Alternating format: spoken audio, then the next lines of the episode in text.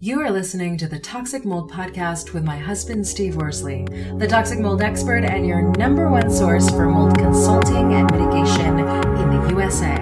Here is episode 33 Christmas and Mold.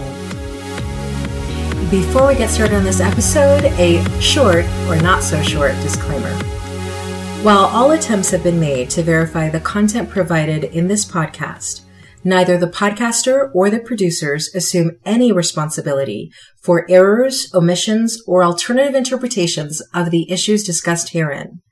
All information stated in this podcast is the opinion of Steve Worsley. Steve Worsley is a mold specialist with over 20 years of experience in the construction and mold industry. The Toxic Mold podcast is for information sharing purposes only. The views expressed are those of the podcaster and his alone.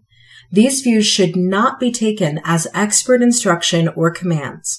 While there may be references to medical conditions and symptoms, all solo podcast episodes are the opinion of Steve Worsley, and any medical questions or concerns shall be addressed with the appropriate licensed medical professional or professionals. As the podcaster refers to different mold types, please be aware that Steve Worsley is not a microbiologist and questions concerning mold specifics should be answered by the appropriate professional. The listener is 100% responsible for his or her own actions. You can check out Steve's books on Amazon about mold and dealing with mold in your home at amazon.com forward slash author forward slash Steve Worsley. And if you're interested in scheduling a mold consultation over the phone consultation with Steve, you can be sure to find out more about those and his availability at cnccontractorservices.com. Now, let's get to the episode. Hello, hello, everybody. Welcome to a brand new episode of Podcast. Steve, it is almost Christmas. Can you believe it? Yeah, uh, two more days. Yeah. Tomorrow's Christmas Eve, so I hope everybody's ready. And uh, if you didn't order your stuff, I don't think Amazon can get it to you quick No, enough. I don't so. think there are any uh, overnight fly you in deliveries that'll be happening. Well, yeah, and you know where we live, obviously we're a lot more rural, so we don't get to just run down to Target or Walmart or anywhere to buy stuff. So, so if you're like us out in rural areas of America or around the world, I hope you have everything uh, everything bought and you're you're good to go. And please, no offense to anybody, unless this is you, please don't leave your Christmas lights up for three months after Christmas. Yeah. And if you don't celebrate Christmas too, um, you know, happy holidays, happy Hanukkah, whatever you celebrate. Uh, hope all of you guys are enjoying uh, this time of the year. And hope it's not as cold where you are as it is where we are, because it's like, what, negative something? Uh, I think last night it was negative eight. yeah. I had to go outside today just start the vehicles just to make sure they would start, and neither one of them wanted to crank over. So, so yeah, it's it's it's plenty cold. It's about time we start plugging them back in again. These are the days when I think you should be telling me it's 70 something degrees in Key West. yeah, yeah. I don't even want to think about that. well, on today's episode, we are talking about Christmas and mold. So, Steve, talk about Christmas and mold. What are, what's the connection? Well, the re- you know, and, and we're not trying to compare Christmas to mold, but you know, we just wanted to talk about what impact mold could have around Christmas time. And one of the key things, um, unless you're Scrooge, you, everybody usually puts up a tree. So that's why I just wanted to talk about, you know, you're bringing something into your home which could change the indoor air quality of your home this time of the year. And I know in your books, you've really talked about the fact that not only do pets have an impact on the indoor air quality, but houseplants do. So I'm assuming if we're bringing in a real Christmas tree, that's a pretty big houseplant to be bringing into your home. Correct. Yes. And, you know, so there's those out there, you know, I know when I grew up, we didn't have the tradition that you and I have as far as we go out and actually cut down a live Christmas tree. And of course, where we cut them down, there was even snow on the ground when we cut ours Yeah. down. So, you know, in other areas, obviously it, it doesn't freeze like it does here. So I guess what I mean by that is, is the, even the outside ambient temperatures and environment is even different here versus say down in Florida. And so, you know, when I grew up, we, we always just had a fake tree. and my mom would just pull it out of the box, you know, whatever time of year. I think we used to store it up in the attic and we just put the Christmas tree up. And the reason I wanted to, to touch on that a little bit too is, is even uh, artificial Christmas trees can have negative health effects, uh, to the air quality or negative health effects to the occupants of the home. And that's because depending on how you're storing that Christmas tree, you know, let's just say you take it down to your shop and you leave it in there all, all summer long, you could be accumulating mold spores in that environment that you're bringing into your home. So, so be careful too. If, if you're freaked out over mold and you have allergies or your kids have severe asthma or you do, don't think that an artificial Christmas tree is going to fix your problems. So which is worse? The the mold that might come from a real Christmas tree and watering it or overwatering it and then saturating the carpet with water without knowing it or an artificial tree and what could how you store it? You know, a lot of that would depend on on obviously everywhere and I know this is kind of off the subject, but when we do air testing, we always do an outside test because that's our baseline so we can compare to what we're seeing inside. And those outside tests, let's say here in Wyoming, are going to be a lot different than what you have down in Florida. And that's just because different trees, different plants, different grasses, all sorts of stuff. So a lot of it would really depend on where you where you live and the environment that that artificial tree is stored in.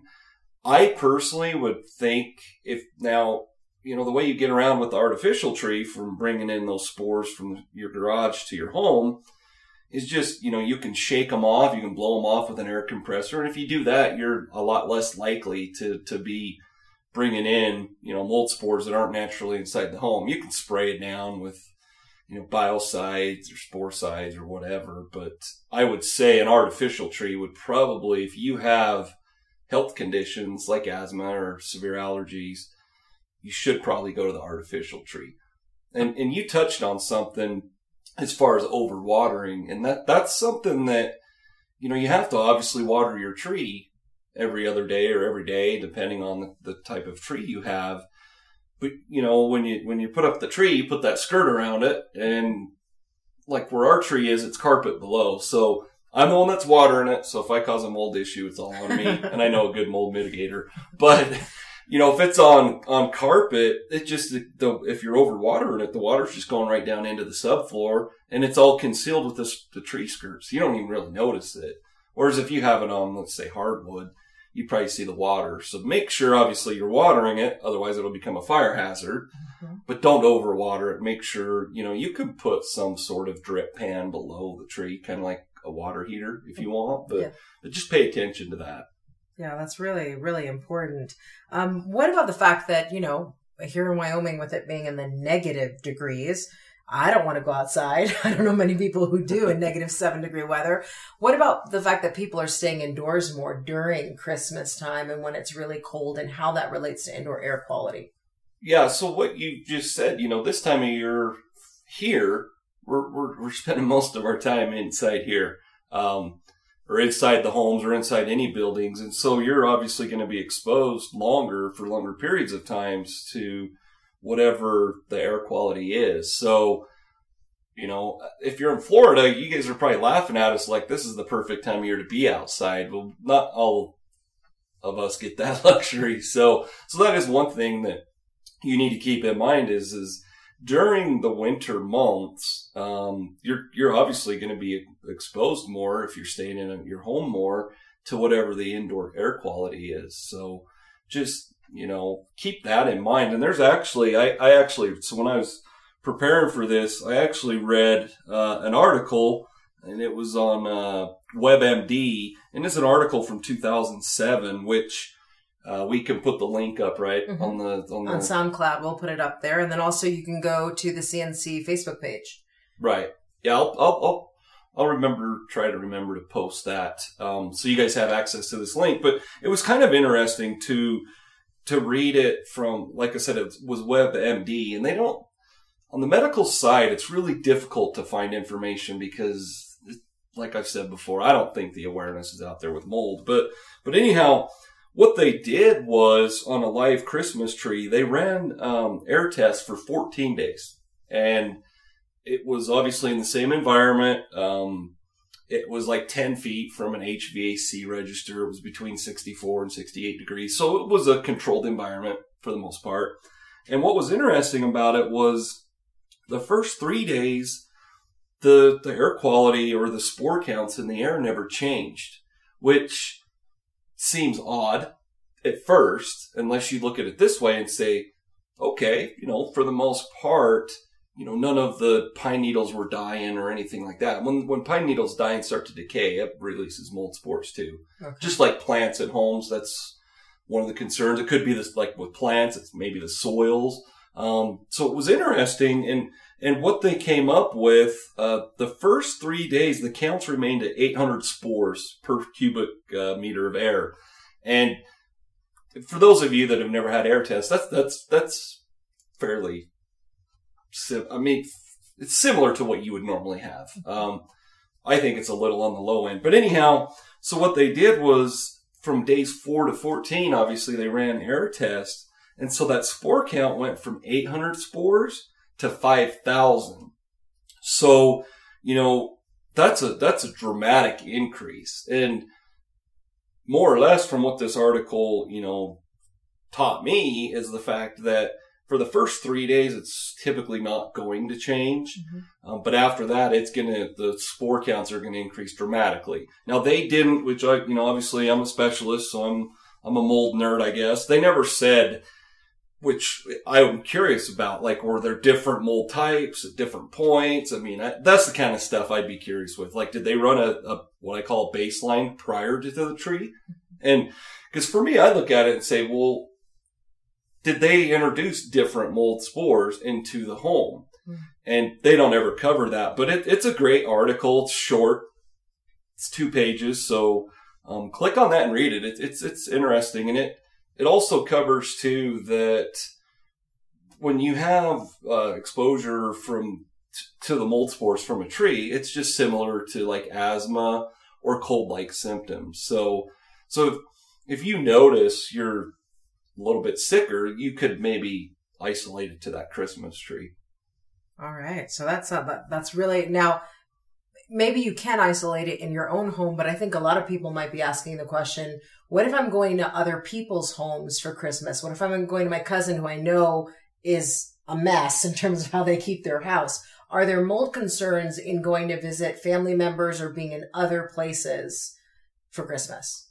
Well, I would look at the fact if it's your mother-in-law or someone you don't care to be around, I would just say, yeah, it's probably a concern and talk you into not us go there. Um, that was a joke, by the way. Um, but it's a great point because let's just say, uh, you know, it, it's kind of common knowledge that Aunt Susie, every time you go to her house, you know, it, it's just gross. It doesn't seem like she cleans much. You go in the bathroom and it's just, it's kind of just gross. It's unkept, I guess is the best way to say it. You maybe need to limit, you know, like let's just say, let's only go to Aunt Susie's for an hour or so.